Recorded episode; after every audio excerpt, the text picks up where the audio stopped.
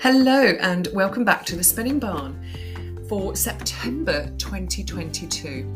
Now, I know it's been quite a long time since I actually produced a podcast for you, but I feel quite compelled to do so today.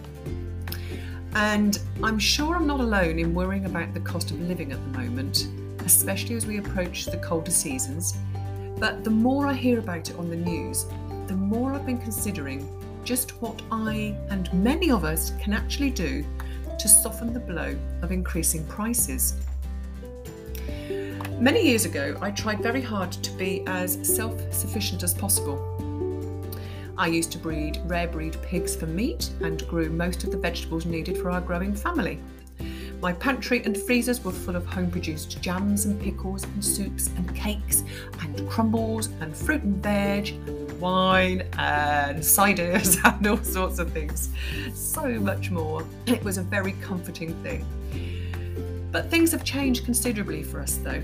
Um, we're now vegetarian. And sadly, my vegetable plot has gone to pot. And every year I say, I'll start that again next year. But you know, life is just so busy and I just don't seem to have the energy that I once had either. However, I can't help myself when it comes to foraging. And I've been known on many an occasion to stop the car at my favourite spot to pick wild plums or anything else that has grabbed my attention. I think it's perhaps that I'm drawn to the fact that it's just there. All I've got to do is pick it. I haven't got to put in all the effort of actually growing it, have I? But you know, if Mother Nature is there to provide, I'm more than happy to oblige and pick a little bit for myself. One of my daughters, on the other hand, is less impressed that I keep teaching her children about things that they can eat from the hedgerows. Um, I know one of them in particular loves to pick the very first fresh leaves from the hawthorn tree. They're really nutritious, they're gorgeous, and it's just something very special that I like to do in the spring. I am very aware of the potential dangers, excuse me, but find it very funny and satisfying at the same time. And I'm sure my daughter will thank me for the endless nettle soups and wild plum crumbles that she's going to be eating this year. Well, if I've got to do the cooking, she'll have what she's given. Anyway, this all got me to thinking about the incredibly valuable role of crafts during such difficult times. Can we justify spending money on frivolous craft supplies when we're all worried about feeding and clothing ourselves and our families? But therein lies the problem, I believe, that crafting is often seen as frivolous and unnecessary. I heard it said recently that spinning is only done by little old ladies. Well, I may be at the grand old age of fifty-six and eight months, fifty-six years I should say, and eight months, and I have most definitely gone grey, but at five foot ten and a half and a weight that only my scales are privy to, little I am not. And I would ask anyone who has the same belief about this fabulous craft to consider the years that went before said little old lady became that way. The years that she would have spent in learning and perfecting her skills in order to earn money and feed, to feed and clothe her family, and also to enable her to knit, crochet or weave her hand-spun yarn into clothing and household linens. A time before we were able to pop to the shops to order what we need, or should I say what we want, to be delivered the very next day, or actually even the same day now. Isn't that just crazy? And I'm just as guilty as anybody else, and it's, you know, that sudden realisation of what on earth am I doing? There's got to be another way. Now, I wonder how many of you remember, as I do, learning to knit under the watchful eye of your mother or your grandmother. I can remember sitting on my nanny's dining room floor where she had her copper-coloured biscuit tin, which always had rich tea or Marie biscuits in it. Oh, such happy times. And she taught me to knit, and I knitted a black and white striped blanket for my Barbie dolls, and it just fitted perfectly over their little bed that my granddad had made for me. I think I've still got that in the attic as well, so thank you, Grumpy. Or maybe you remember holding the skein of yarn as the wool was rolled into a ball, and possibly from an outgrown jumper that was destined to be re-knitted into a brand new garment. I know that my mother and grandmother knew how to reuse wool wisely. And who remembers, or indeed still uses, the button box? We always removed the buttons before reusing the wool or the fabric, and it gave us hours of fun playing with the shiny buttons too, didn't it? I always used to like the big ones that like came off a blazer that had the the anchor in the middle, or, or the really shiny ones that looked like little diamonds and little pearls. It was just fascinating when I was little. Still fascinating now I'm bigger too. Well, as old-fashioned as those memories may sound, I believe that those days of make, do and mend, or as I like to think of it, a sensible living, must have relevance today for us all too.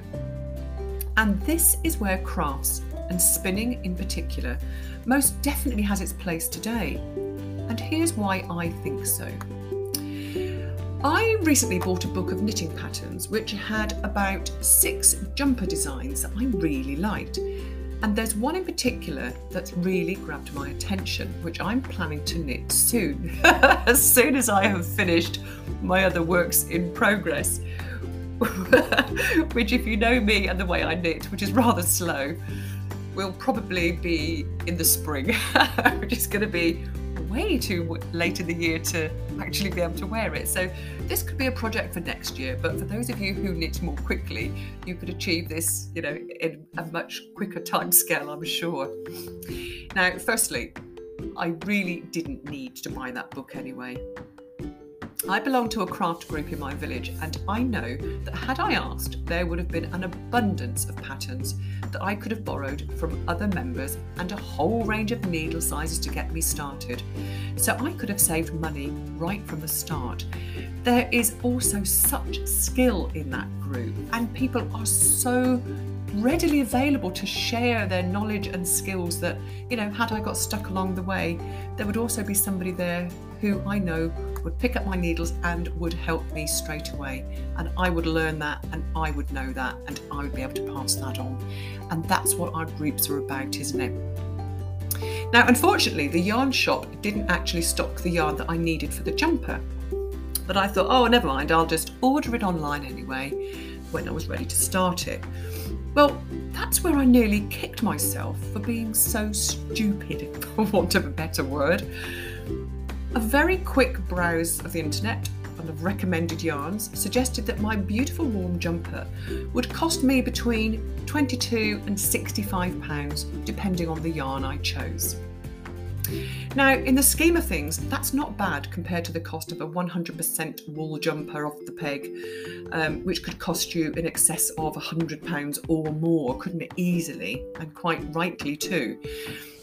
If, however, we're considering ways that crafting can help us to save money, and in a sustainable way as well, then immediately is, is a fact that that is rather a good saving. This does require, however, that one has the necessary knitting skills to create the jumper in the first place.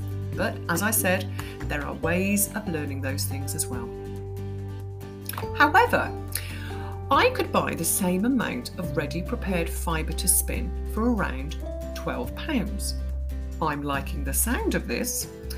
So again, considering the cost-saving implications, this is most definitely more favourable, providing that one has the skills to spin the fibre into the required yarn and then to knit it into the desired jumper.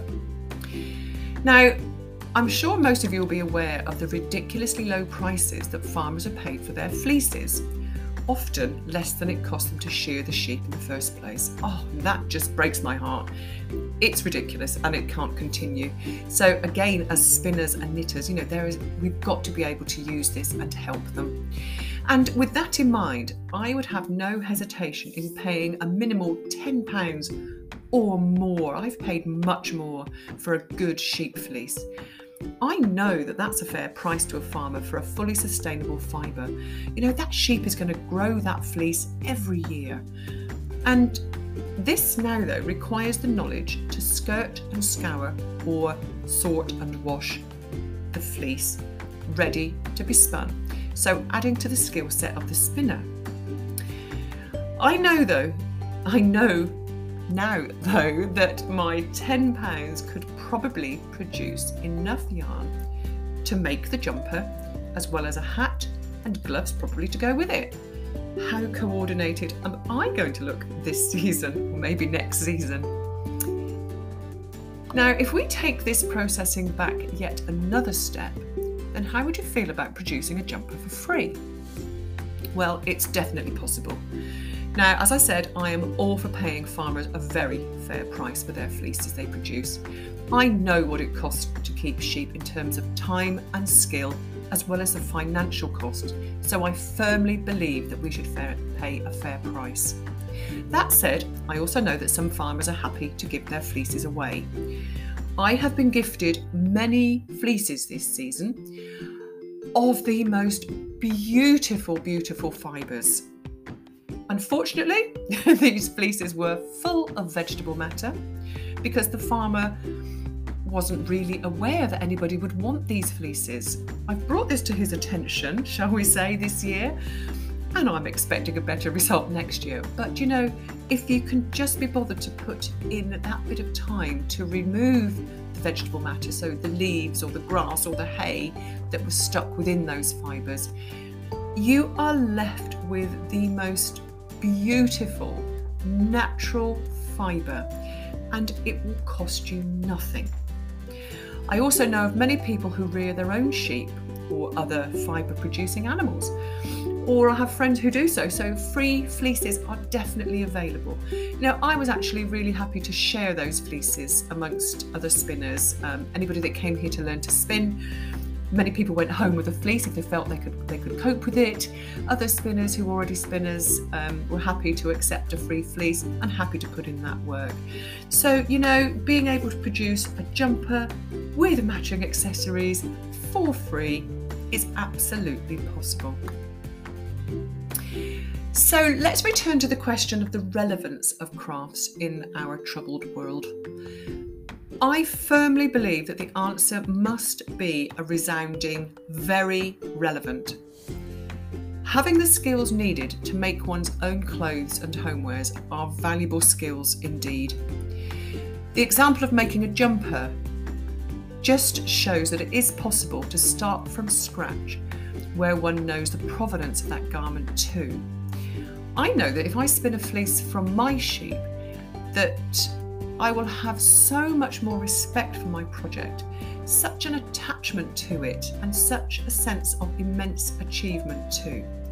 Now, not many of us will spin from our own sheep fleeces, but at whatever point one starts, whether it's knitting with a commercially prepared yarn or spinning a prepared fibre, these skills ground us somewhat and give us a sense of responsibility and capability. And it's really comforting to know that you have those skills in the first place. So the next time you see a little old lady merrily spinning away, just consider the skills that she has acquired and just how safe she must feel in the knowledge that whatever the world throws at us, she will be able to clothe her family and keep them warm. And if you're still not convinced, I urge you to try a new craft today. And obviously I'm going to urge you to try spinning and knitting and crochet and weaving, and just see where that incredible journey of learning could take you. The world of crafting is anything but frivolous. It is rewarding to achieve something new. It's relaxing and therapeutic. It can also be frustrating. It has an air of innocence, yet can be comforting to know that one has the necessary skills to support our families. And in my opinion, there can be nothing more important than that, can there? So I do urge you to use the skills you have. Improve the skills you have. If you are not yet a spinner, start knitting at whatever point you can. If you feel impelled to do so or compelled to do so, then learn the art of spinning. It gives so much in so many ways. There are people who are able and willing to share their skills with you. You need never be alone. The crafting community is immense if you know where to look. Lots and lots of towns and villages will have knit and natter groups. People there that are ready and willing and able to share their skills with you, to increase this community of like-minded people who are able to do a very special thing. Obviously, I'm here to teach you hand spinning. There are lots of other guilds and groups that are out there who also will share their knowledge and teach you a new skill. So please, if you haven't done so already, give it a go. Just try something new. And if you're doing it already, spread the word. Just spread this little tip that, yeah, we've got the skills, that we can do this and we can do something to help ourselves in what is quite a difficult time at the moment.